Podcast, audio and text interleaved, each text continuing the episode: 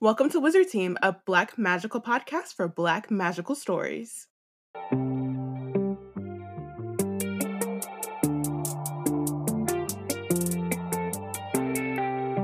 Hi, everyone. It's Bayana, Robin, and Portia embarking on a journey through the many fantasy stories written by and about Black people. Currently, we're reading Amari and the Night Brothers by B.B. Alston, and today we are discussing chapter 17. Um, first off, happy Black Magical History Month. It's still February. We're still out here. Um, last week, things that we discussed. Well, first of all, we're like officially halfway through the book, so that's cool. What? Um, we're we're we're we're on the other side. Um, but yeah, so Amari um is like debriefed after her conversation with Moreau. Um, and the adults don't really seem to be taking any of what he said seriously, or if they are, they are not telling Amari. Um, Amari then goes and learns how to use sky sprints in her like agent trainee class. Um, which she ends up being pretty good at, even though like there's some clear like class differences between like the kinds of sky sprints folks have. We find out that Lara is basically being um a bully because she blames Quinton and therefore Amari for Maria's disappearance. Somehow that makes sense in her head. Therapy. I bet. Anyway. Um Amari, because of that, and like the way that kind of like because Lara's so popular and she has all these like friends who follow after her, it kind of serves to then make Amari feel lonely and isolated, which is when Magician Girl 18 pops in and is like, they will never understand you, but I will. We should meet up, you know? Let's build. Does Um, Lara have friends or does I she have sycophants? sycophants, yes. Followers. Yes. She might have like one friend up in there, but I don't know. She don't want no Um, friends. She wants she doesn't she doesn't want friends. Mm, She doesn't even want a Mm. sister. She doesn't want her sister back. She just wants someone who will praise her yeah. for her achievements for, in the form of sisterhood.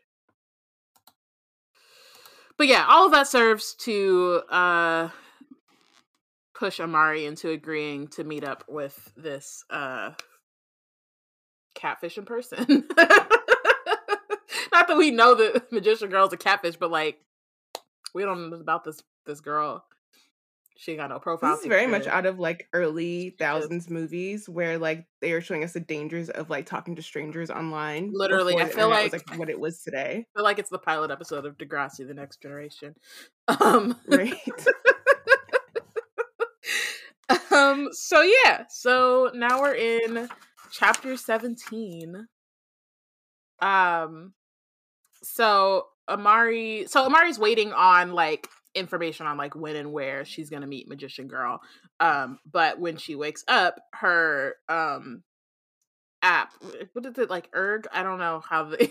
Mhm. so they shorten it. Um, it needs to be updated, which like I just feel like is such a uh, like y'all got magic and you still got to get like app updates. like I hate that for y'all.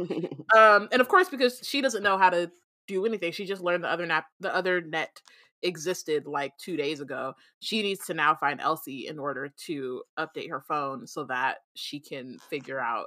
She also just got a phone. I just realized. Mhm. So there's a lot of different things she's gotta like figure out. So she gotta take it to Elsie. Um I sorry, can I just say that I've, I, I, if you guys are just now joining us in chapter 17 where you've been, but also I love them. I love them so much. And I love so yesterday I had a brunch with uh, my little group of San, my little group, my group of San Diego girlfriends who I know because of my best friend Fiorella, who got all the way down to like she lives like 30 minutes away. Got all the way down to where the brunch spot was. She made me come early so I could like grab seats because I am her like, you know, personal assistant, whatever. And then she forgot her purse and was like, uh oh. And I, so I had to give her my card so she could pay for her parking. And then I paid for brunch, you know, the beauties of technology. She Venmoed me back. We good. But I just like love the idea of she just literally like sat down. She made me come early. She's like, You have to go 30 minutes early and grab the table just to make sure. And then she sat down and she looked at me and she said, I forgot my purse. and I just handed my card over. And I just think that like best friendship is like that. She just yeah. Amari just was like, I can't update this thing. Where is Elsie? Mm-hmm. And then go searching for her because Elsie is not Go in the search room. She, she ain't say I should figure it out myself. She didn't look around her phone and be like, I'm sure this is intuitive. It's a social media. I'm sure there's an up. No, she said, Where is Elsie? But she again, like, uh, but Bayana was saying, like, she is new to the whole having a phone situation. So she's like, this world of having a phone and updates. What is that? And But she is magical also still like Generation Z, that's true. Zillennial, Z, whatever. They they be But if but whose phone is she Pushing getting? Because her mama doesn't seem like she's playing that game, and then her brother like clearly has secret crap going on on his phone, so he was going to hand his phone over. So who's Right, she was checking his emails, not his sex messages. and she was checking on checking on his old laptop, not even like on like an actual like tablet or something that's even closer to a phone. Okay, Yeah. your points But- are being made. I was Okay. but your point does stand. Like the fact that she's immediately Mhm. like, I need to find Elsie. Um, her bed's empty. She's not uh in the food court for breakfast, and so she finds out that the junior researchers had um were attending some presentation for some really old, really famous magical scientist who's visiting from the bureau's London outpost. Um. So she's like, Well, I'm skipping breakfast. I'm going to the Department of Magical Science, which means that we get to see the Department of Magical Science. This department stresses me out. I like yes, but also I kind of like it's it reminds me of like whenever I go into like like as a kid yes it reminds me of museum i also like as a kid i loved science museums and so now i still like i still do but it was like i'm not into science now i don't know what people are talking about i'm not like into it but it just like gives me that like childish you know like nostalgia of like going into the exploratorium and seeing all these like cool magnets and like the light box and like all you know what i mean like um So here's my thing. I love going into a museum and I love that little like button you can push and the speaker comes on and it plays a pre-recorded this is the thing that you're looking at, but you know it's pre-recorded. It's old school technology. It's basically a voice, you know, like I mm, it just dr- drones all up up and in this piece. Yeah it is a museum with drones but it gives museum I hate like, it here. it gives museum vibes like i i literally wrote It does give down, museum vibes. and i like that But it gives like the it. museum of my nightmares. it's like, oh, you like to learn? How about we have AI teach you? And I'm, mm.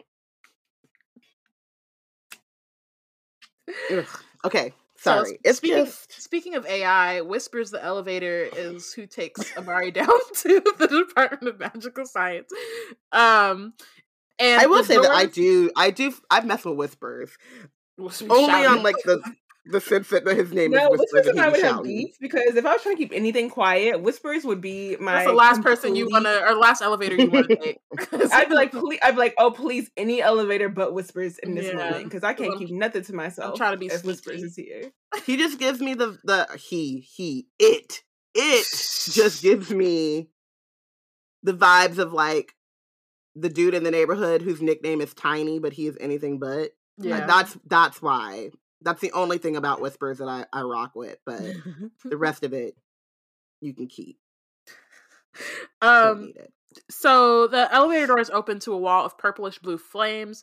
Um, Amari is like first is confused, but then remembers that the department, the lobby of this department, changes to reflect like a current breakthrough um in the field, which is kind of cool. It's like you know they Mhm. changed. It's the exhibit. The lobby is the exhibit. They're changing. They're changing it up. Um. So Amari's like, "Is it safe to walk through that?" Whispers shouts, "Yes." Um, and so then she um walks through, and I love this part. She says, "Thankfully, I don't turn into Amari flavored barbecue," um, which I think she's hilarious. Um, and then on the other side, there's a tiny metal drone that floats over her and says, You just stepped through a wall of night fire. What you may not know is that night fire isn't actually a true fire at all, but rather a convergence of naturally occurring free magic and ultraviolet light energy that combusts harmlessly. Um, Amari. To me, that sounds like the Aurora Borealis. Like, Yeah. I'm like, it Mhm. sounds like it's just like you're walking through the Aurora. And I would love to do that. I would love to walk through the Aurora Borealis. It sounds Yeah. like fun. And I also like the like the introduction of free magic as like something that just exists. Um, yeah, because like the way that they've talked about it has been like you know it only comes from this place and people are only allowed to have a certain amount of it you know what i mean but also the fact that it just like is is like a cool it's like different types of energy. Mhm. Yeah. Which like that their explanation bothers me for a lot of different reasons, but one of them mostly being that like the bureau couldn't exist if it weren't for the existence of free magic outside of like like giving and sharing like as musicians are supposed to do. Um, given like all the magical creatures and the magical lands that exist, like how can you explain that if it's not for free magic? Like what does that even mean?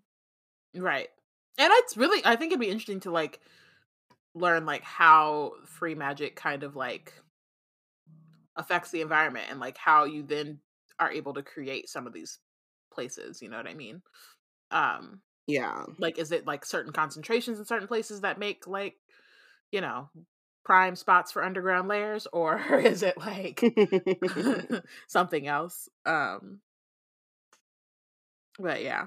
Um so amari though does not find this fascinating at all. Um and so when the drone is like would you like to hear more about the scientist who discovered nightfire? He's visiting today. Amari's like nah i'm good. Um the drone sighs and floats away uh Visibly or or audibly disappointed. The drone, Okay, but like the think about it. But think about it. size. it's programmed to like be there for curious people and so every person they probably come into contact with it's someone that's not just supposed to be using their programming to assist in their curiosity and here comes a this person sigh is A a, young emotional Maybe response. but maybe they're programmed to sigh. You know how like when you talk when you try to um call call on the phone and they have a like automated voice or whatever, which is always I hate it and I just want to talk to a person. But when they try to make the person sound like a person, but you can still Mm. tell it's a robot, like that. Maybe it's like that, where they like programmed her to sigh. and Anytime somebody or her it to sigh That's when not better. somebody says Or perhaps no, it's someone sigh. maybe it's someone who's in a booth maybe it's wizard of ozing and it's someone who's in a booth somewhere and they're like this is my only job i get to be a drone like person like throughout the thing like ooh like you know i don't want to be i'm not in a social person so i don't want to be a curator in person but i can do it through drone and they are just like actively working through the drone I love the hoops you're jumping through to try and make me feel comfortable, but no. They got AI elevators. You know that drone is not some person in a booth. It could be, though. It could be. Mm-mm. Mm-mm. It's the robots. Unless- it's unless, them unless robots. this drone is a magical creature, but I think maybe It's them robots having an emotional response to a child not wanting to do homework on her off day. I just mm-mm, don't like it. well, the rest of the lobby um, is covered in giant screens that show different experiments taking place at Bureau facilities around the world. Um, each one has a couple of drones hovering by to answer any questions. Um, Amari finds a bench beneath a live feed of Brazilian researchers studying the growth rates of various grasses. Um, and it's right next to a darkened screen flashing the words outpost under repair due to recent attack. Um, and so she's like, it's not hard to guess why no one has chosen to sit there. Um, so eventually Elsie comes out. Amari, um, she like asks Amari what's wrong because you know was not expecting her. Um, and um, so she explains like you know I need to update the app. I was waiting for an impor- important message. Um, and then Elsie's like, "Oh, really? From who?"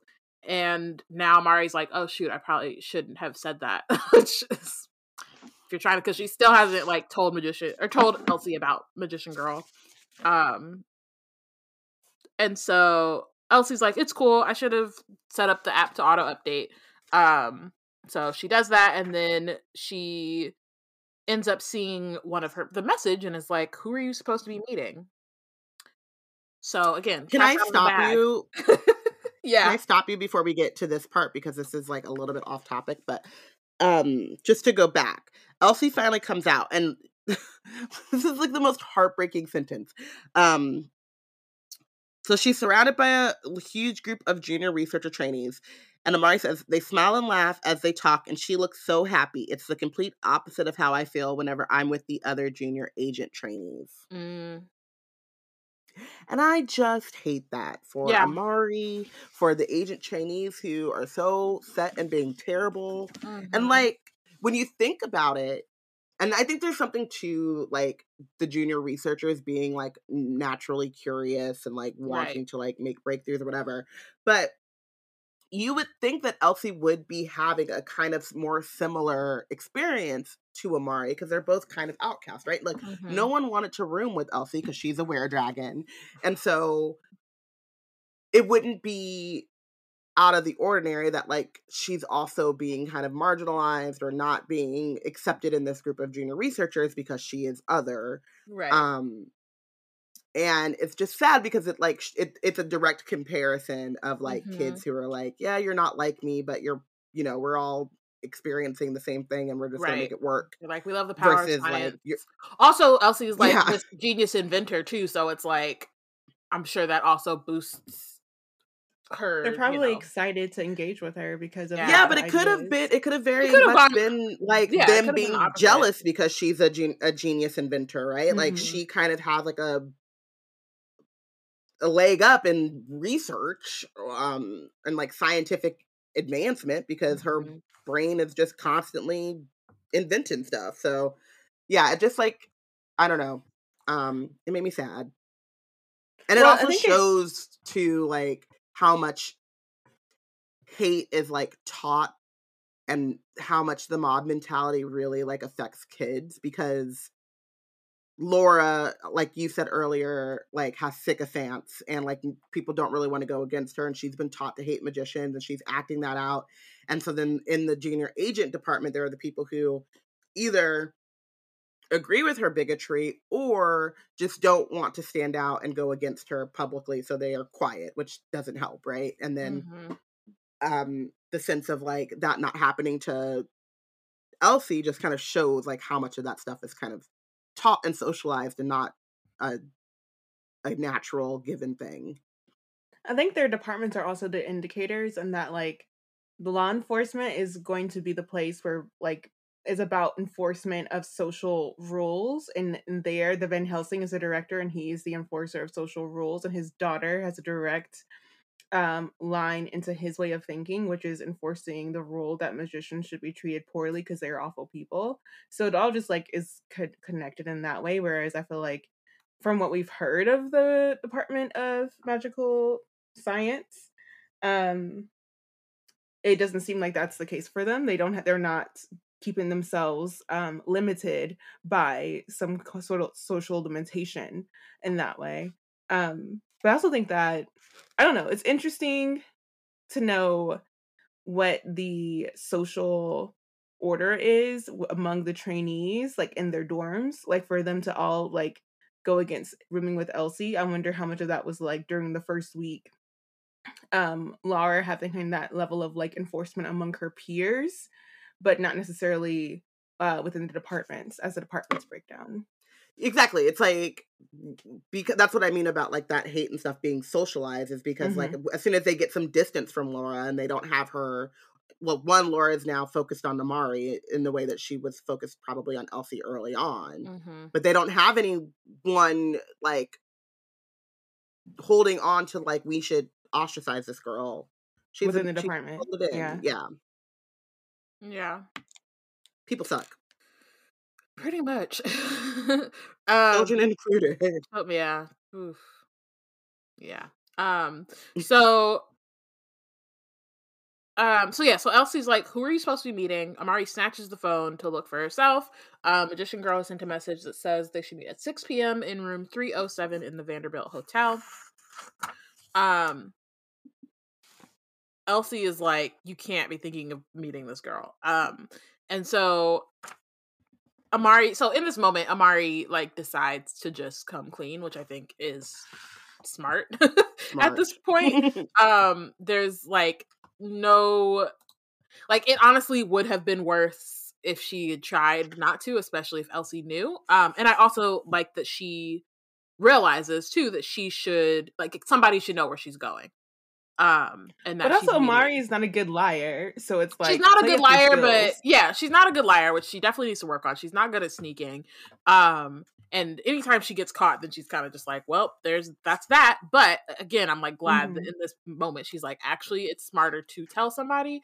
Um, like you know, her mom has taught her about the dangers of the internet, which is good. It also like made me think about how unique this is with like two girls Unique. Sorry. because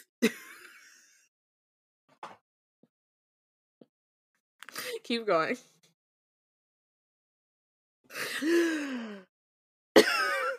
um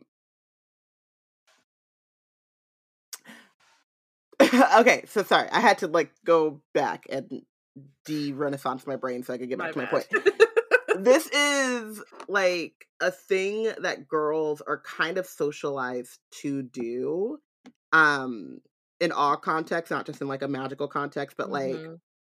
i i was thinking about this on, in the terms of like it is very smart but i also wonder if like these were two boys or if amari was a boy if they would one articulate the thought process behind it's smart to tell someone where i'm at in the way that amari does it Mhm. um if it, and maybe it would just look or sound different um or or if they would even have that impulse or if sh- or if like boy amari would be like no i gotta come up with a lie real quick Yeah. because that sense of danger is different or bravado. Like if they're, eh, I mean, Yeah. it also would be like if Amari were a slightly different person. Like if Amari reacted to fear and danger as like someone who's like always got to prove themselves. Like she, like the her her need to prove herself hasn't like gotten to a point where she's like, I got to prove myself within my friends as well. Like even to Elsie, like I don't have, you know, like she's like not that person.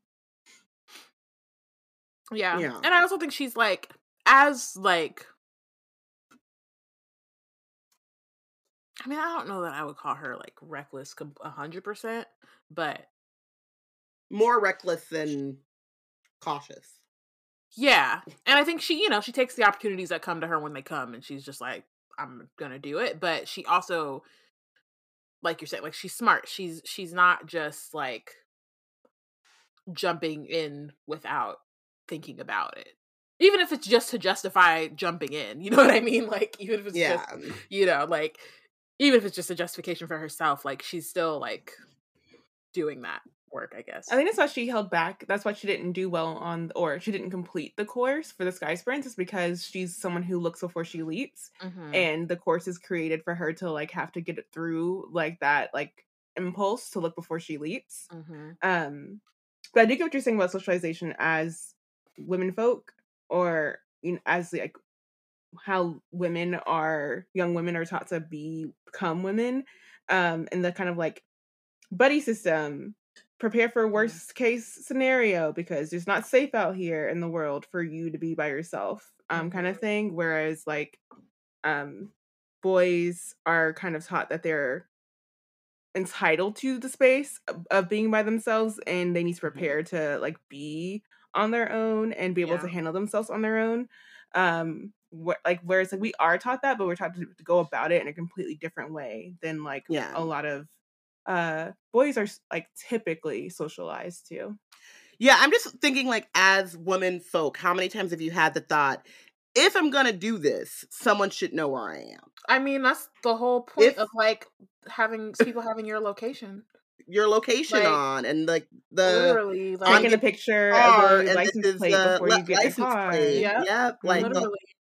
Like, like I, It- I it's- remember when like location tracking became like sharing became a thing, and Mhm. at first i know like a lot of people were just like oh this could be bad like you know what i mean for certain reasons which it could be but also i mostly just use it to be like okay where's this person at cool okay Yep.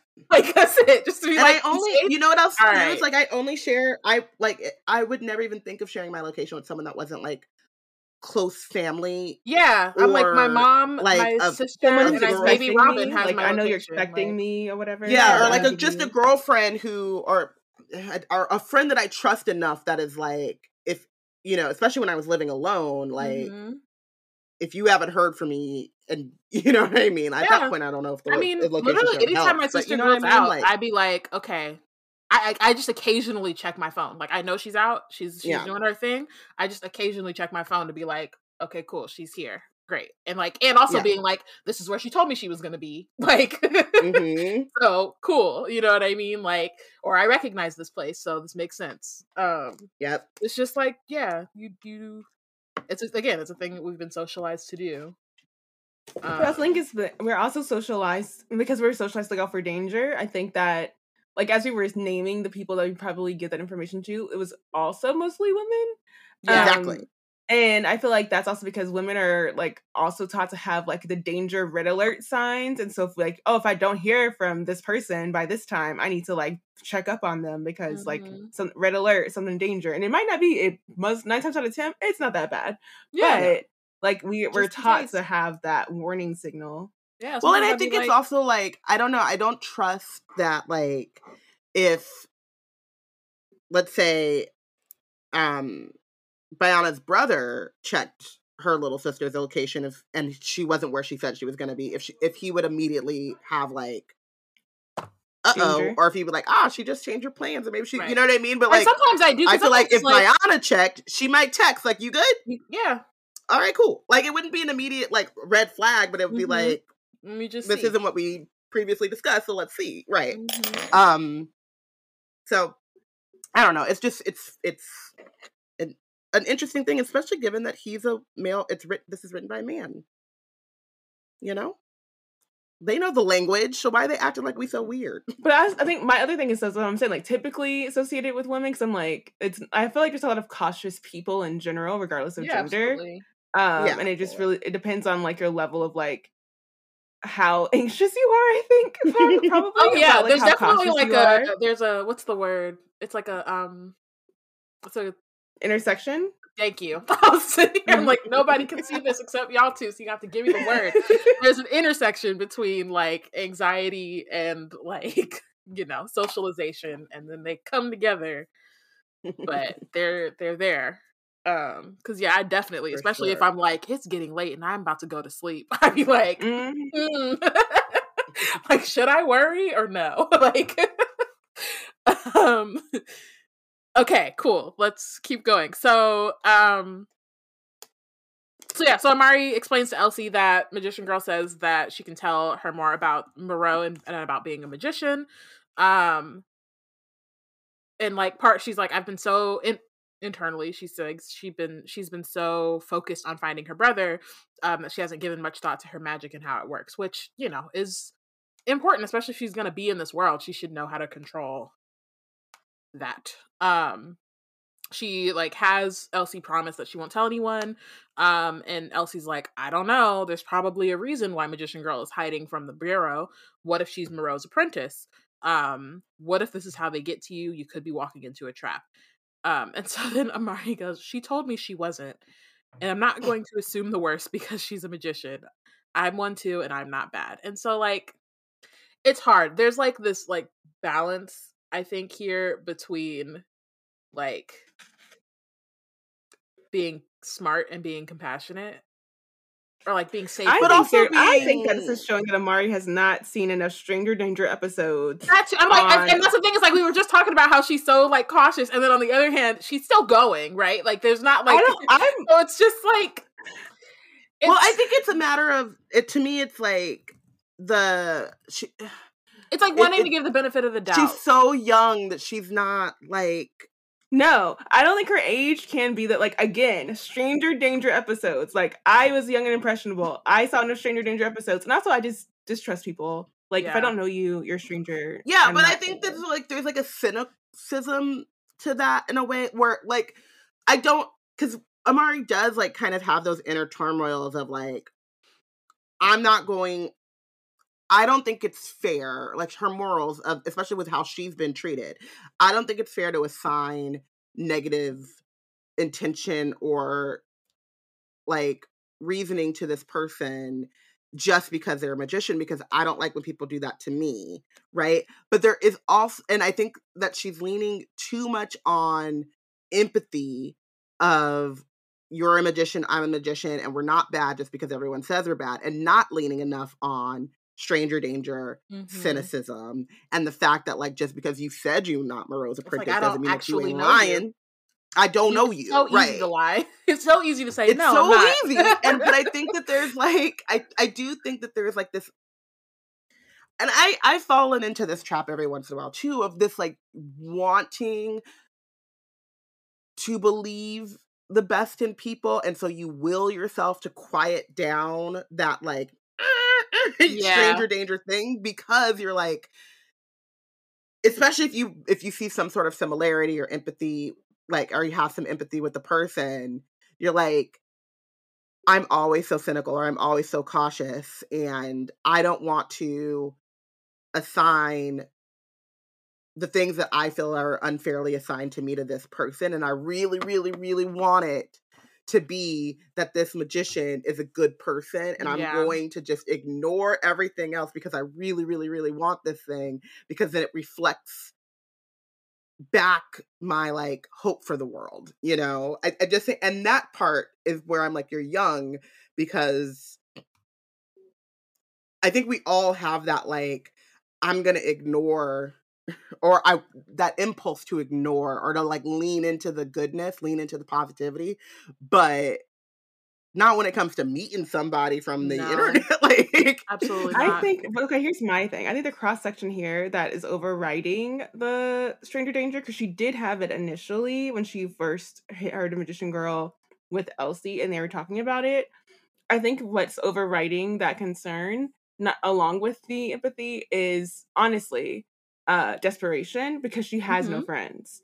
And if she was not feeling isolated and that she only had Elsie who was not in program with her and is not a magician and cannot give her like the ins and outs of being a magician, she wouldn't be desperate enough to let the like to override the fear muscle that she's like shown in other interactions with magician girl um before her last because like the last time she um spoke to magician girls was said before she they started this arrangement to meet up was after she had been um ostracized once again by Mhm. Laura and the trainee Literally. agents. So I again I, I- think I think Magician Girl is desperation is like the like it's kind of like shutting off a part of her brain oh definitely that like would make her be Mhm. more wary because she because like you're saying she wants it so much because she's desperate like to get that to have connection. Yeah, and, and I Yeah. totally think like we know that.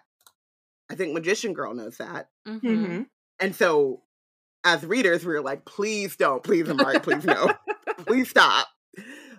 But because, like you said, like she is so alone and cut off, and like this is like the thing with like how kids get radicalized and like you Mhm. know how like the apprentices get radicalized and stuff like that like we we kind of talked about was like if you make their mere existence a crime where can they go Right. right and like what else does that who does that push you towards right Mhm. and so it is scary because we do like we're seeing kind of what i assume other apprentices have probably felt like when they're constantly being or hearing about how terrible magicians are and then they go Mhm. looking for community and someone who was going to like reassure them that they're not bad people Mhm. the song that came to mind was who can i run to who can I run to sorry To share this. I can't sing. empty- Okay. We're not doing it. Cool. It's- Cool. it's, not a cool. music podcast I mean, you're welcome it turned into that a little bit towards the end of the last iteration, but I get it. You're right. We're reading something interesting. Um so um so yeah, so Elsie is like but then um Elsie's like, we're assuming she ever she even is a magician. There's probably a lot of bad guys who wouldn't mind using you for revenge, um, since they can't get your hand their hands on your brother, which is another good point. Just because you say you're a magician, don't mean you really about that life. Um so Amari's like, there's no way really for like really she's like she's realizing like the mystery person could be lying about anything, but she thinks she has to at least try, and she can't be that bad if she wants to meet so close to the bureau. Um, and Elsie's like, maybe I should come with you. Um, but Amari's like, you're the only person who knows. So if you're right and I don't come back, somebody has to let people know where I went. Which again, smart. Like it's just Mhm. she's she's trying to like make it safe enough, knowing that this is just not a safe like situation. But Yeah. also trying to ease Elsie's mind and like, I am Yeah. thinking about the danger in this. See? Right, Here's right. the plan. But also, you know it what? is. also She- trying she to can't- ease her it's like her I think- anxiety, Elsie's anxiety. She also knows she can't bring Elsie with her. So it's just a lot of different. Yeah.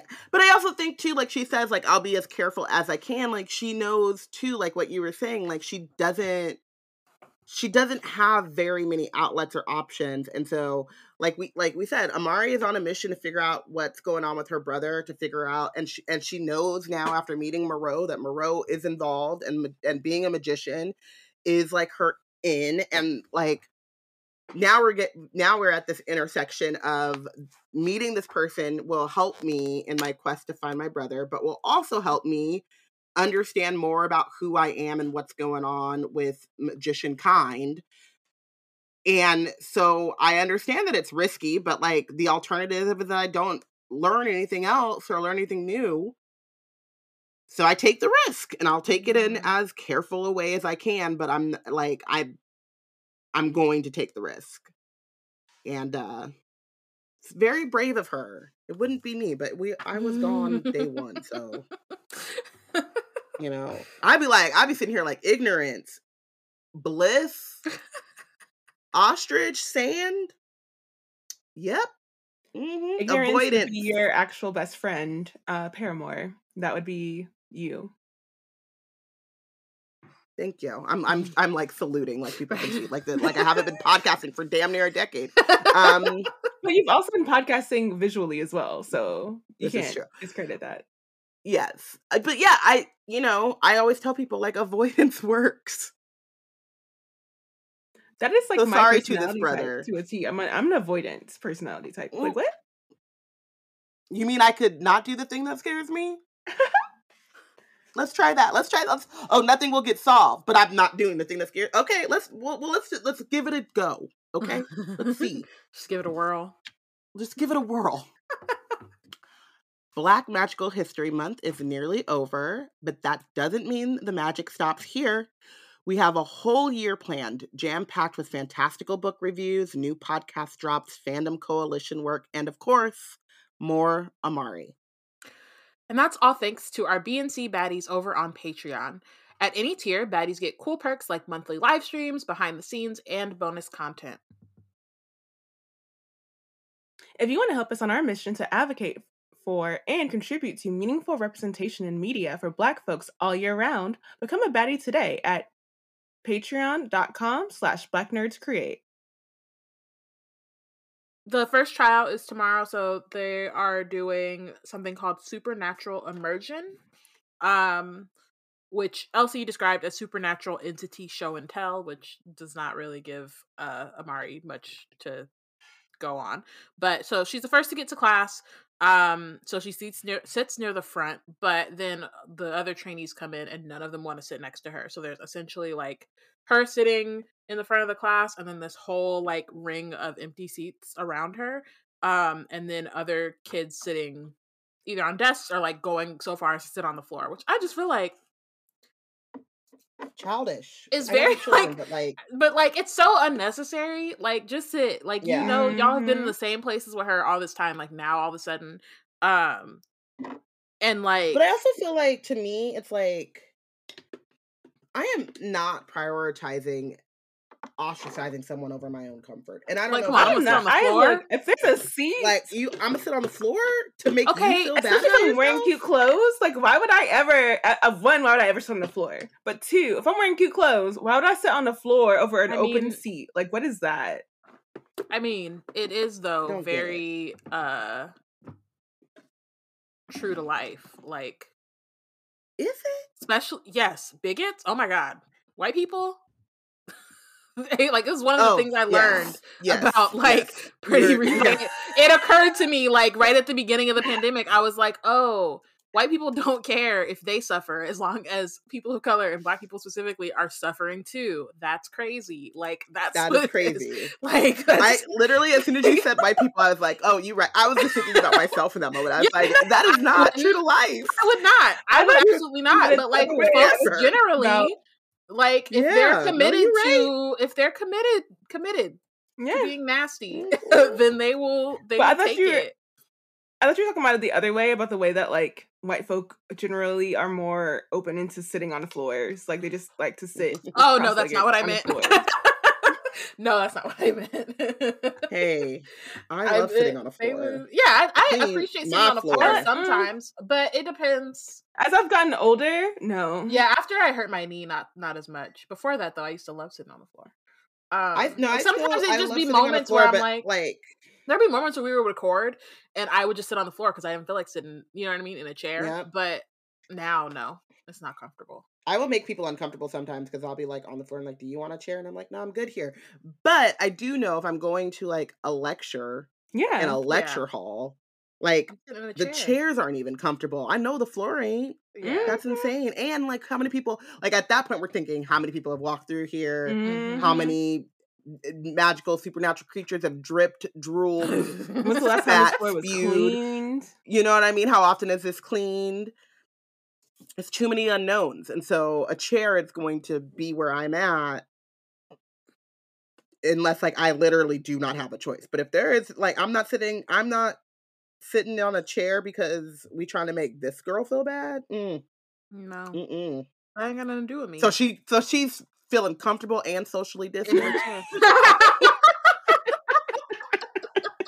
chair. Like I know I know that there's no COVID in this story, but Right.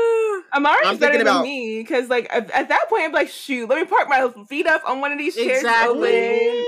Like, I'm gonna spread out. You know what I was thinking about was like, you know, when you get on a plane and you're like, God, who am I gonna sit next to? Who am I gonna sit next to? And then every once in a while, you'll get like the row to yourself, and you're just like, mm-hmm. Mm-hmm. mm-hmm. oh, and right. you like don't even know how to act. Like, I could sit this way, exactly, my foot up, and you just and you mm-hmm. end up just sitting normally yep. most of the time. But, but at first, you're like, wait a 2nd like, do I want to? Do I want to sit in the middle now? Like maybe it's the middle of the Right? flight. I want to. Let me just move over because I can. Am I going to want to take a nap? Maybe I'll mm, pull up both of those armrests and clean. That time you drove me to the airport, I got the whole row to myself in a three seater back to New York from California, and I was it was I think it was a red eye, and I was knocked out. The Yeah. um one of the flight Leaning. attendants gave me a blanket. I was laid out across all three of those seats, and I was just having a good old time. And then I was I was so knocked out that like I I remember her like um asking me if I wanted a blanket, saying yes, getting the blanket, and then like at one point uh, we were like about to disembark and she was like oh like the blanket and i was like yeah yeah it's great like i didn't even i don't remember what she was saying about the blanket um only to realize later that i was like i was supposed to pay for the blanket but i didn't i just like that knocked like, out. I'm asleep. i got this whole row to myself oh no it's it's over I love that. Um. But Amari is 12, and so that hit her differently, and she Yeah. didn't really appreciate yeah. what, what the universe was having giving her. space. All in all that space. Um, so Dylan and Lara are the last to come in. Um, at the sight of Amari sitting alone, uh, Lara shoots her smirk. Um, they're both about to sit on the floor with the rest of the legacy kids when Dylan stops, turns around, and comes to sit next to her. Um, Dylan said, "You know what? My back It's a hurts. perfectly good I seat just here." don't. It's a good seat. Listen, Laura. I know you got beef for reasons. no but laura don't fully shooting a smirk at amari was like because like what the what the kids basically showed laura was like even without her in the room her their fear of her and her level of like social enforcement is such Mhm. a like steep hill to Mhm. climb they're not willing to even try it when she's not even in the room so she knows she has a handle on them kids and she's happy about it she loves it And then my thing is the fact that like uh so this dude named Senior Agent Cozy comes in, he doesn't say anything. Like he's not like y'all tripping, get sit in the dang seats. He's just like, let's move on, let's go. yeah not even Um, in a way I- of like everybody's scoot up to the front so y'all can see well like not even like that like literally I feel like, like though my reading on Cozy was like he's like I'm just here. He's filling in for Fiona time." for sure. because he so- like he comes in and is like, all right, let's like Fiona told me to tell you this one thing, and let's let's keep it moving, let's keep it pushing. Um, so I don't know. Like sometimes I wonder about that. Like I like to think that I would be the kind of adult that would like call out that stuff, I would at least say something like, but the way I don't be paying chairs?" attention to your children, mhm. the- like I just need y'all to know this because I just I just watched a child for two days and um love her to death. Really, you know, hope that she is safe, healthy, happy her whole the, the all of her days. Feel that way about the the majority of the children in my life. Do it? Yeah, I you know, yeah, I feel that way about the majority of the children in my life. and and yet and still twice I lost this girl. She is one years old. I looked at I looked said, In the house, I God damn, where'd you where'd you go? And I just started screaming, and then she popped her because she would go outside. I didn't say she could go outside. We had a whole talk Uh-uh. about it. She's like, Luna went outside. I said, There's a pool out there. You don't go out there unless I'm out there. Oh She lied. goodness. Is But your I name guess Luna? that's true. No, your it's name is not Luna. So basically, point of story. I, I don't think I don't think Agent Cozy even noticed. I don't think he Hmm. I don't think he was clocking that there was a a dearth of seats around Amari and that was done for a reason. I think he was just like, I got lunch after this, so let's again, this is not a school. Is No, a summer camp It's not. out of work. It's But a also, work placement. It's a work. Yeah, it is. it, you're right. Um. So okay, there will. Um. So one thing before they start, he um passed on a message that there will be a sleep in um in the training rooms tonight, uh, with the goal of fostering camaraderie in the midst of com- competition. Um, I hate which that. sounds like a terrible like. I mean, okay. It sounds like it could be fun. So like I remember um we did a sleepover at our school when I was in like seventh grade. Um and that was fun. For Amari, that sounds horrible because clearly, as you can Mhm. see, ain't nobody trying to hang out with her. So, like, it actually sounds like not fun at all in this context. And because it's Agent Fiona, like who's organizing it, it sounds like something that she specifically thought would be helpful to Amari. And it's like, I I don't think this is gonna go the way you want it to go. this is not going And go. two, yeah. it's also it also punctuates how badly Cozy is in like doing facilitation for this group because he has this direct note from Fiona about fostering camaraderie Camaraderie. and then he see like he but it's very clear to see that there's a lack of camaraderie specifically around this Mhm. one person and I, like if he just put the two together as a thought perhaps. But he got lunch plans, okay? So let's but my thing hurry is that like although it is a work placement like do you not like if fostering camaraderie is a component of the training not only because of how fiona's seen the dynamics play out currently but also because like you want camaraderie across across your department once you're Mhm. actually like having the job to an extent so it's like it should be on his mind somewhat i don't know Yeah. I just think that y'all like are overestimating a dude nine named to Cozy. five clock in clock out guy- i get it A guy Clocking named how much Co- Cozy or cares. just a guy named Cozy. Mhm. he's, he's like this. is- he's perpetually cozy no matter what happens so he's comfortable in his skin. He is comfortable in his. He don't care about nobody baby. else. Cozy with who he is. He loves himself. Goddamn. yeah, That's the rest of it is y'all problem. That's, a you problem. Yeah, that's true. Um, so we're starting supernatural immersion, um, which is used to get the trainees used to being around like other supernatural entities. Um, so their first, so Cozy explains that their first guest got spooked and canceled after the most recent attack on the bureau. But Cozy called in a favor, and he's like, "Do I have a treat for you?"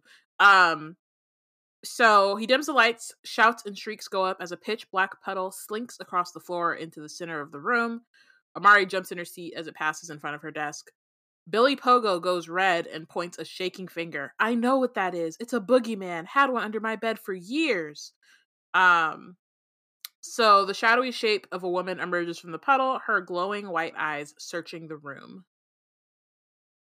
boogie Now- person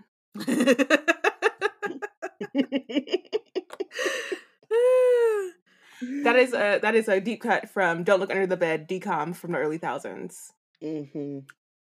Deep Um, cut, because I don't know. Um, I do love though the like. Ugh, never mind. Keep going. I don't want to. I don't want to.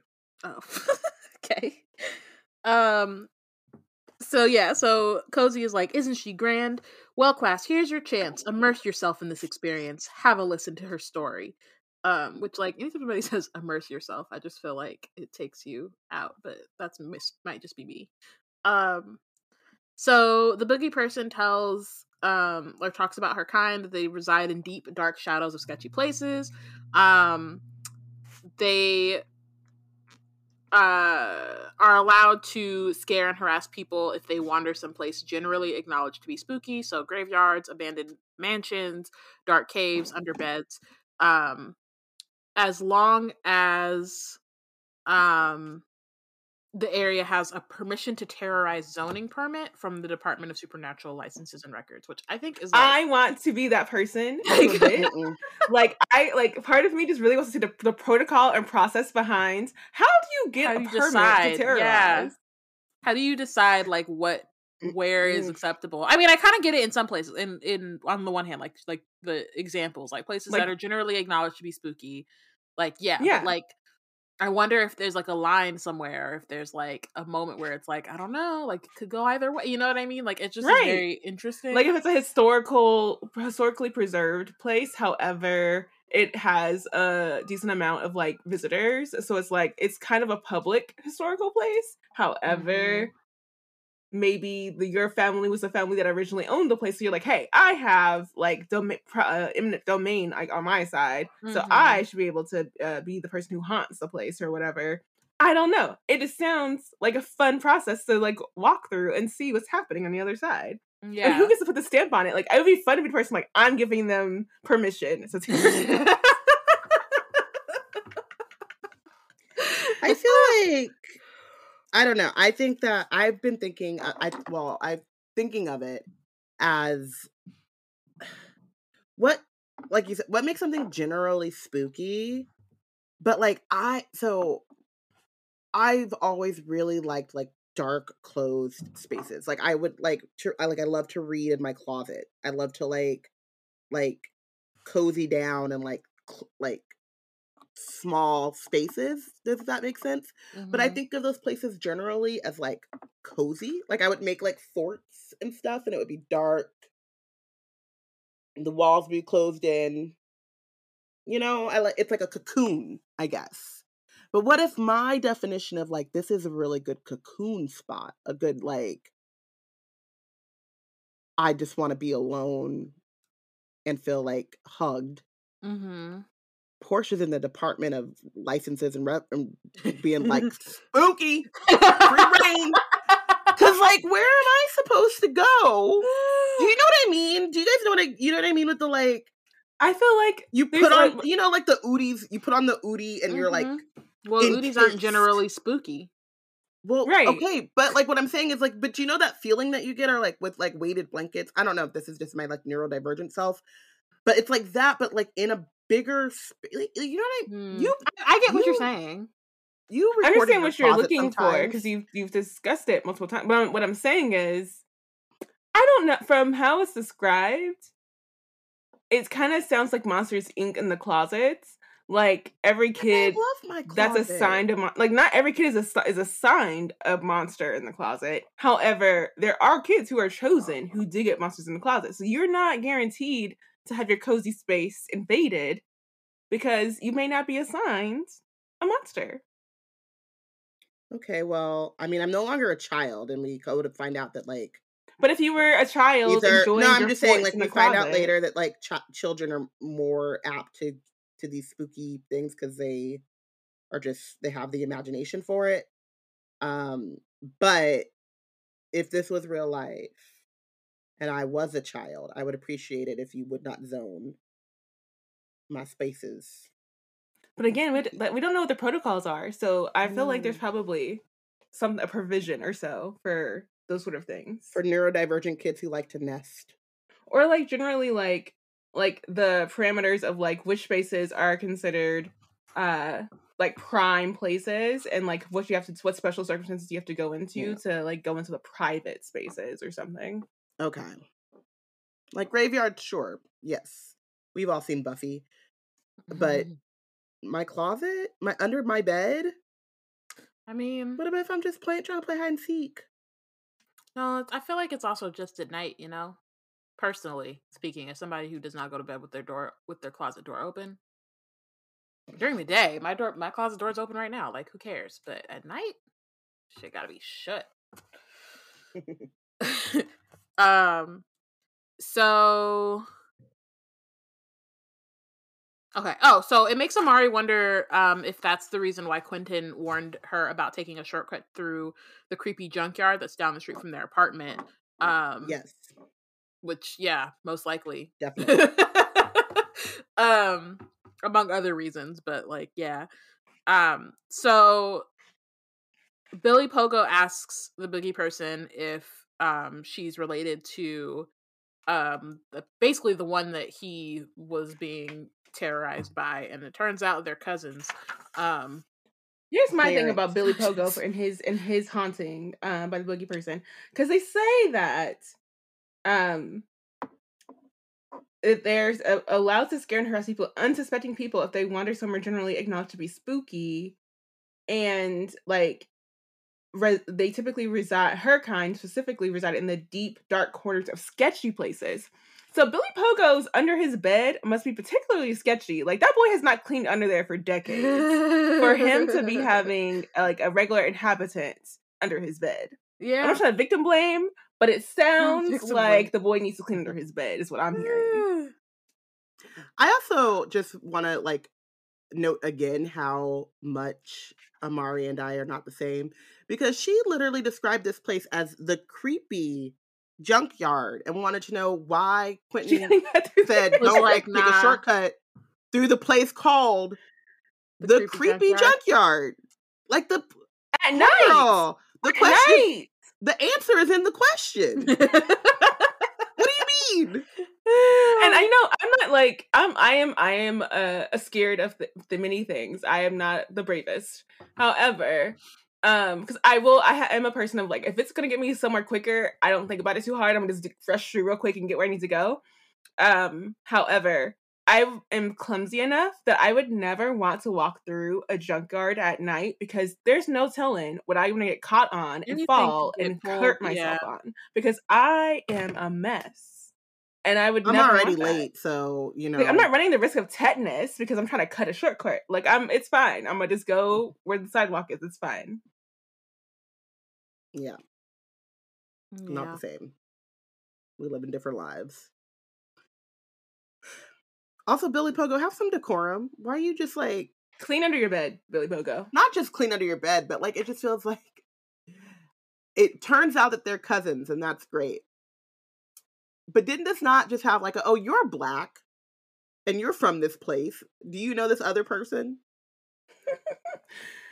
Who's also Yes. black from this place? yeah But he also gave his whole full address, and I'm like, like that's what I thought you were talking about his decorum. Like he, like none of these kids are trying to do stranger danger at all. Like what No, is going they don't on? care. I can't.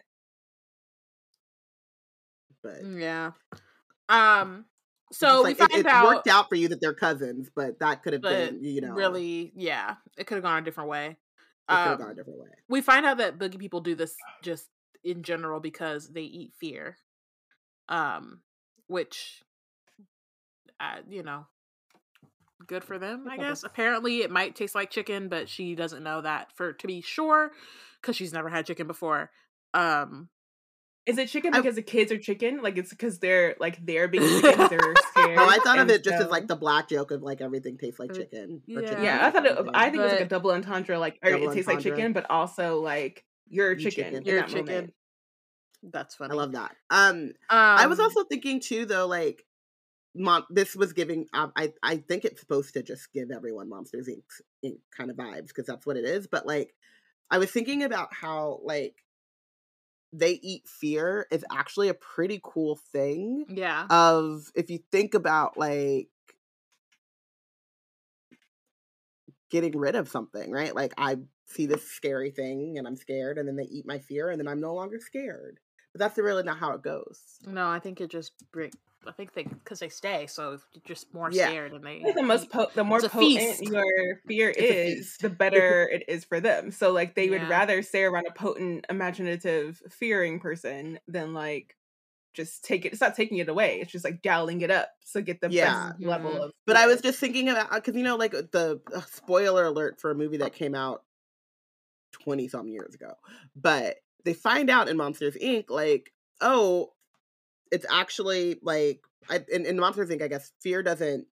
They don't eat it, but it helps power. It's like their source of Mhm. energy. Mhm. Um, and like, oh, laughter is actually even better, and like joy. Um, you know, so they go green as you would. Yeah. And so I'm just like, have you ever tried to eat joy, Miss Boogie Person? maybe it tastes different. Maybe maybe both. Like- you know, just like diversify. You know what I mean? Maybe it tastes like lamb. Maybe it tastes like salmon. You know, salmon. My it it's a high. It's a good. It's a good fatty acid. You know what I mean? Good fat. I also want to say that when I again songs, when I hear the monsters are eating fears, I hear the Nicki Minaj verse from Monster. And it's like first thing first, I'll eat your brains. Like it's like that's what I'm getting from eating the fears. Oh my gosh. Yeah. And I have the freaks come out at night. It's stuck in my head because Bayana said they The come out at at night. Lots of playlists happening in this uh, episode. Um, so yeah, so we find out that they mostly go for children because adults don't fear us like they used to. Um, they if they hear something under the bed, they're grabbing a flashlight to have a look. Not me. Um, but children are far more I mean, likely to um, let their imaginations run loud. Literally, if I hear a thump, I'm like said- leaving. I'm like, I don't need to know what's like happening. black. I'm out. Intellectual curiosity has been the the, No. the worst thing that's ever Something's under my us, you know? bed. Okay, that's your bed now. Like, I feel like it's like the black reaction video that was going around like a couple of years ago, but it's still it's still relevant.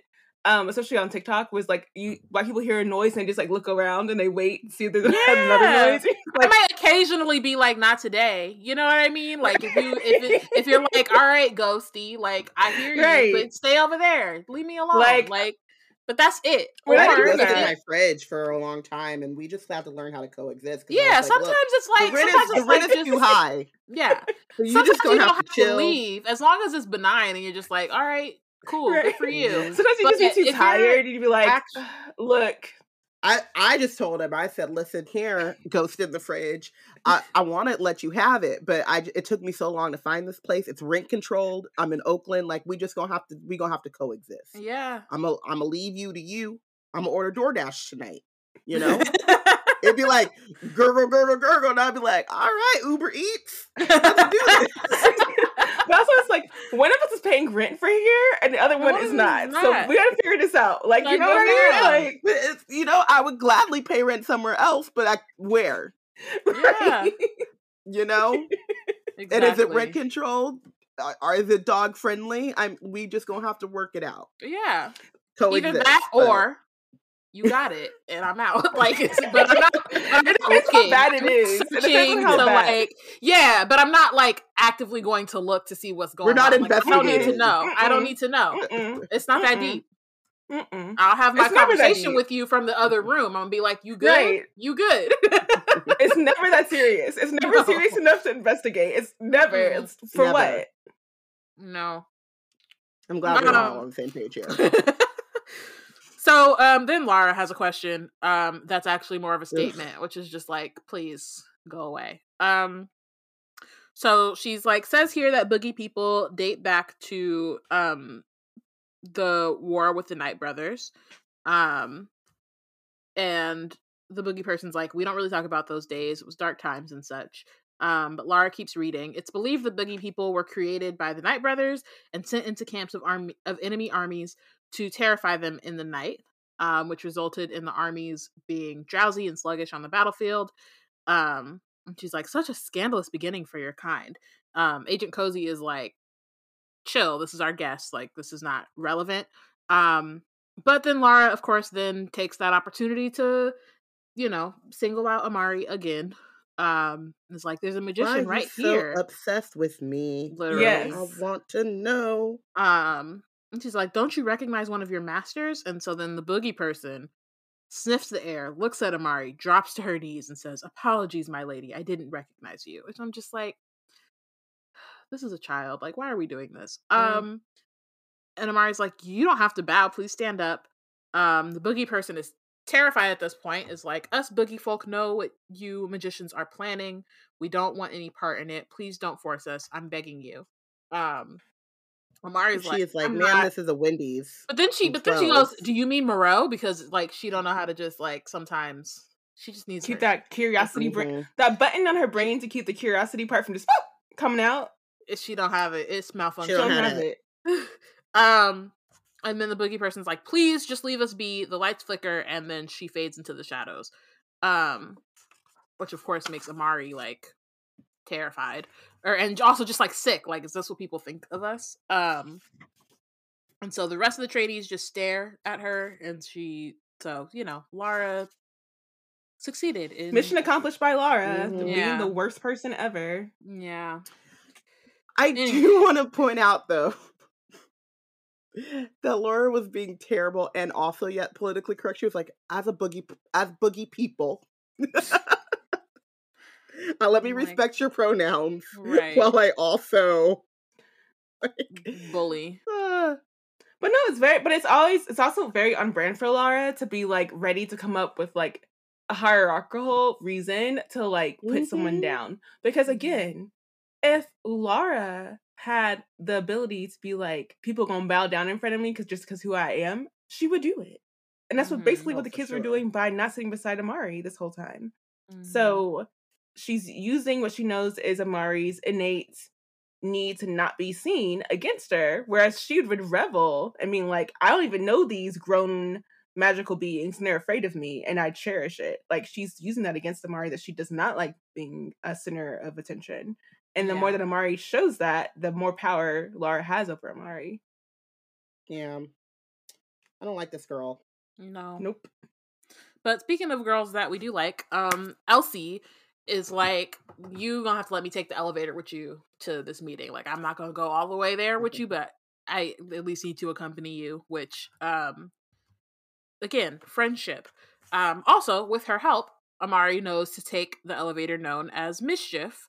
Um, that is known for pranking kids with out of order signs and self destruct countdowns, and a willingness and has a willingness to assist in any type of general rule breaking. Um, so as they're going up through the bureau, Mischief is like, "I'm helping a real life magician escape. It's my crowning achievement." So Relax. it's having a great time. No Um, stealth. that like mischief is like Amari with no stealth. Like but I, I guess I assume you can't hear them when. Like you can only hear the elevators talking when like the doors are open. But, like, sense. like if you're it's it's there. ready to share with other people that Well, no, like only they're in there. Like it's they're. I mean, I don't know. It can't. I can't tell if like mischief is because it says they're willing to assist in rule breaking. So then I assume that means that they're not going to snitch. But I don't know. But I I, don't don't get the believe sense that. from mischief maybe that not. like they're gonna Yeah. assist and then they're gonna in- Say something the later. Yeah. by getting you in trouble. yeah. but also this is the this is the elevator's crowning achievement. Why would they not brag about that's true. assisting a magician? That's true. Yeah, they could like not get you in trouble, but like then brag to the next rule breaker, like, Right. "Oh, like, you're doing don't this." you know? one time I helped, Kind of like uh, Lord, uh, magician. Mhm. Lord Lift. Do you know who I am? Do you know who I've carried in in this uh shaft or whatever? It sounded really bad, Not but y'all know what I mean. the shaft is the shaft well, is through like up this, it doesn't matter. We're gonna keep going. We're gonna move on. Um. Okay. Anyway. She Um, said enough. um so Amari tells Elsie that if she doesn't come back, she has permission to add her moonstone badge to her Vanquish collection. Um, but Elsie is like, you can joke, but I can literally see how worried you are, so chill. Um, so they now are in Vanderbilt Hotel. The um elevator opens into an empty hotel room because again, like the bureau is secret, so it's not just gonna open up in the regular like elevator um area. Shaft. Okay, No, but also Elevator, the elevator bank. says Yeah, as Amari the- comes out, elevator bank. Yes. magician on the loose. Yes. Just shouting it. Because I don't know. He's This very is the thing that I don't know about that that I was worried about is like they're in the Vanderbilt Hotel now. They're not in the like bureau part of the because the bureau is Yeah. underneath the hotel. Um, it's like, do normal people can they hear the I assume this room is never used Yeah. because Like I feel like I couldn't tell if it was like a joke that like the elevator was trying to like mischief was like Messing with him. you know when it's like someone's like hey like- can I tell you a secret and you're like you want to tell me a secret and but you know you're just like joking with them yeah, it definitely felt like they were just excited and not necessarily Yeah. trying to snitch in this situation. Again, not to say that it wouldn't snitch later. Um, well, no. But also, like, I'm not saying that it's like maybe it's not being maliciously snitching, but because of his excitement, it just can't help yeah, itself. yeah. Mm. Um so then um Elsie uh leaves back with mischief and Amari goes over to room 307. She knocks um but then it's the door behind her that clicks open. Um there she turns around she sees a tall pink-haired girl leaning on, into the hallway. Tattoos cover her arms. Uh and she says, "Hurry before anyone sees." So she follows the girl into room 308, which honestly is kind of smart if you're trying to be stealth stealthy. Um, and so sh- the girl is like, "You came alone, right? And nobody followed you." Um, Mari's like, "Yeah, we're good." Um, and then the pink-haired girl says, "Good." She drops a "Do Not Disturb" sign on the doorknob, shuts the door, and then she says, "I'm going to show you something, but you have to promise not to freak out, okay?" Um, and Amari's like, which is uh, like the right way to make me freak out. Amari's like, you could just tell me what you're about to do. Uh, but the girl says, it's better if I just show you. Slowly, the girl raises her right hand. As it passes in front of her face, she whispers something that sounds like misspell. Um, her face begins to blur as though somebody went at it with a giant eraser, which is terrifying. Of all the like, now what was that one episode? It's like Doctor Who.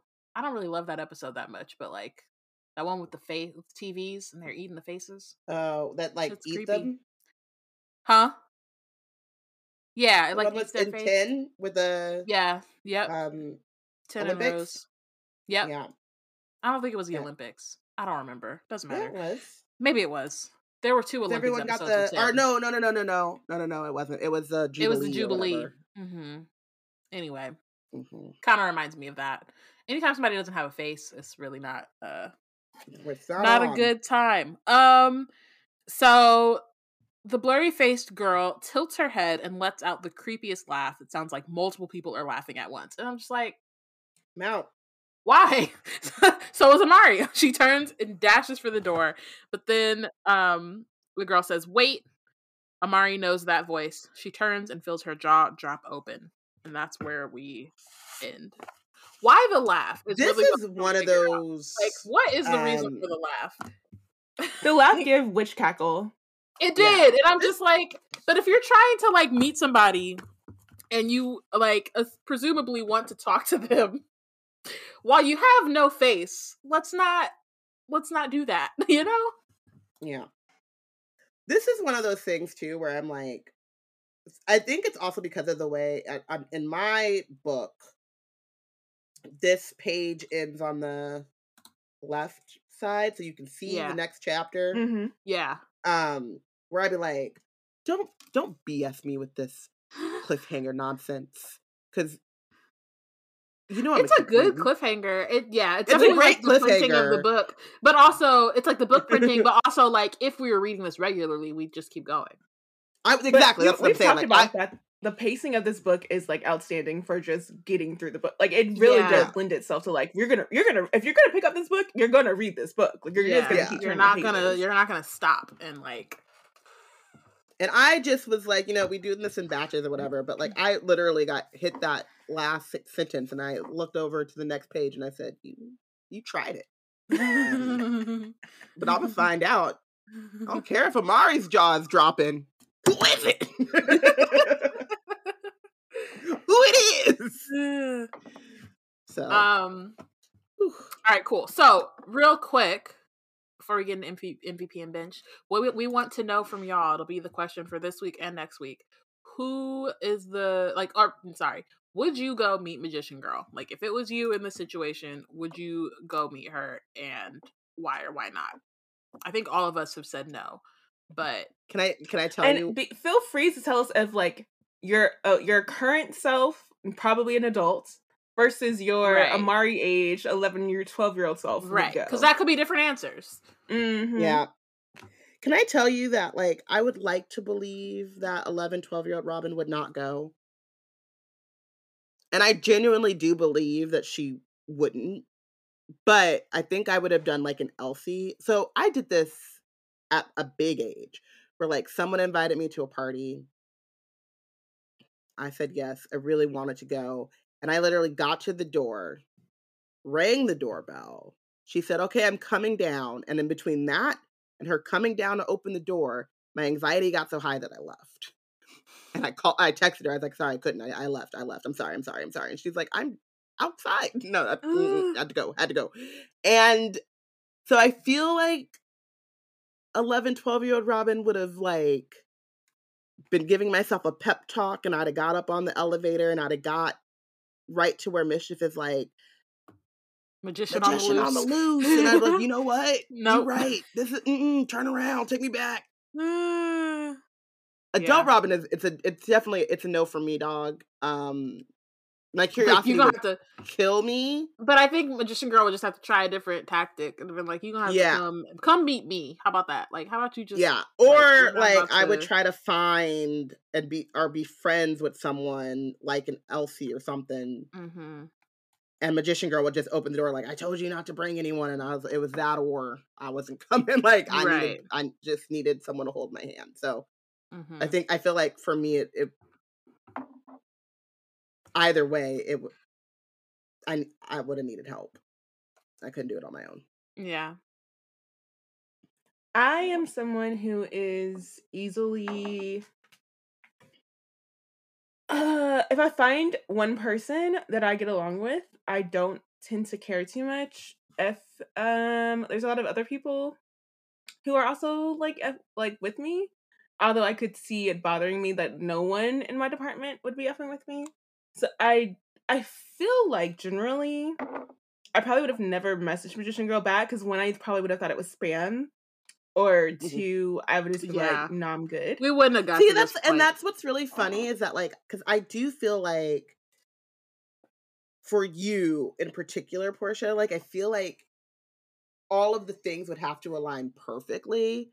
But if you really needed to, if you were needed to find your brother, and you were in a research like dead end, and they messaged you correctly, not the way that this magician girl messaged, but if they messaged you with the right um pitch not like i can tell you more about moreau and what all that but like i have information and i'm ca- i'm telling you like or i'm reaching out to you under an alias because i do not want to be found out you know what i mean? Like like because of the bureau and all of these things like this is why this is obviously an alias and i would like to talk to you face to face to ensure you know like i feel like if they come at you correctly your research brain would have you there. Yeah, they probably have to like pose a question like, "Have you wondered uh-huh. why they haven't told you?" And like, "Yes," but like that probably had to get, get me to respond to them. Like you'd have to get me to respond to you first, and that would be the way to making me respond to you. Because initially, like nothing that they've said would have been like, I'm like that initial thing. I'm like, ew, who's Yeah. messaging me? What is this? Literally. Like, Yeah, yeah, yeah. yeah. Yeah. But if they come at you correctly, and then it's definitely like we need to meet face to face in some like whistleblower. I have information, but like it needs to happen this way because of like backlash protection, like a thing that makes sense to you in your world of like they're about to blow some. You know, I'm about to get like the Pentagon Papers type stuff. I feel like you would go. It's a very specific criteria. Right. But it'd be very funny because I feel like if you were on the opposite side, if you were Magician Girl in this situation, you'd be like, we could just do a dead drop, book drop. Like we just do a dead. I would do it. Shoot. You know what though? I could see you also being like, let's just do a dead drop. I wouldn't. a I, wouldn't think about a dead drop. I would. It's like I've I've seen them, but it wouldn't be my first like inclination. Yeah. No, but I'm saying Magician Girl obviously would be lying to like they'd have to figure out the way to come at you to get you to do it. But I think that there is a way to like entice you to meet up with them. I would like to think that I would have been like, let's do a dead drop.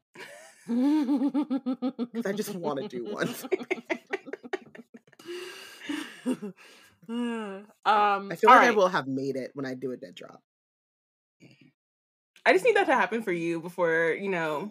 I just need that to happen for you for like I just a, that just need to be a special occasion. The the dead drop will be the special occasion in itself, and I just need that to happen. You know for what we should do for my birthday? I was just thinking that, but You guys should all just like we should all plan a way for like dead drops to happen, and I could just spend the day.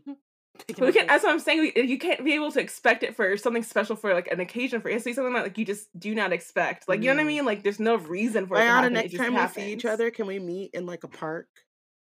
Sure. It'll be for my You birthday. have a newspaper open in front of you on a bench. at a de- uh, at a bench at the park. And You'll be sitting there, and I'll be sitting there, and then you just pass me a piece of paper, and then I'll be. Sure. Okay, um, MVP. Who's your MVP? I said Elsie. Elsie. I think we all said Elsie. No? We all said Yeah. Elsie. Yeah. I think there's just something so special about, like r- this chapter. Elsie is the embodiment of ride or die, but ask questions, Mm-hmm. and like let's think this through. Let's research, Mama. Yeah. no. Miss She Mama. said, "Magician girl be giving me research." heebie-jeebies." Stop. You know. I appreciate it. She looking out. She's like, there has to be another way. And if Yeah. there's not, let's like, you know, let's do everything that we can do to minimize your risk. mm-hmm. Definitely. Um, who's benched? I said Lara because I just need her to mind her own business and leave Amari alone. I also said Laura because she's literally the worst. Truly. Um, and she just reflects it so much throughout this chapter. I've named it every time I've seen it, so you you hear my reasons. But I, the way that she revels in Amari's specific misery is Mhm. just like masochistic and like just like get a life. I just you already you have so much and you really want to take something from someone else just to make a point. Like that is just miserable. I agree. Um, I I also said Laura, but I had an added bonus of Billy Pogo just because like I still I don't like the way he came at Clarence. Like he was just blowing up his spot like that, and I don't like how like I understand like you know you felt some I feel like he was triggered or something, but it just felt very much like he could have he he could have been better in that moment. It didn't need to be so. Do you know? You know what I mean? Like he, the Muffin like, Man. yeah, the Muffin Man. Um, you know, Clarence just doing his, just living his life. Obviously, you're good. You Right. suffered no like long lasting. I mean, maybe you got some trauma that you need to work out. When you say he was like, but- triggered, I'm thinking I'm wondering now if he's been like gaslit by his parents that fact like that Clarence doesn't exist and Clarence is just like silent during the times his parents are trying to like investigate and so he's just like I need confirmation that like there is a an, a real existing boogeyman in my room. Yeah. And I also just don't like the idea of like, here we are in Atlanta and you talking about, do you know this boogeyman in North Carolina with, yeah, Facts. boogie person. So I just, you know, special shout out to Billy Pogo on that. It's small, it's minor, it's small, but it just didn't sit well with me. It's his lack of couth. Both Laura and Billy have lack of couth. Get some couth. Mm-hmm. Mm-hmm. Well, thank you all for listening. Join us next week when we discuss chapter 18 and possibly more uncouth things. Wizard Team is brought to you by Black Nerds Create. If you want to keep up with our other content, you can check us out on our website at blacknerdscreate.com. Follow us on Twitter at BLK Nerds Create, at Yana, Y A N A, wrote it, at Robin underscore rambles, and at poor, P O R, she, S H E, uh, U H, poor uh. Follow us on Instagram and Tumblr at Black Nerds Create subscribe to our monthly magic newsletter, and don't forget to rate and review. See you next week. Or hear you next week. You already stopped. Bye.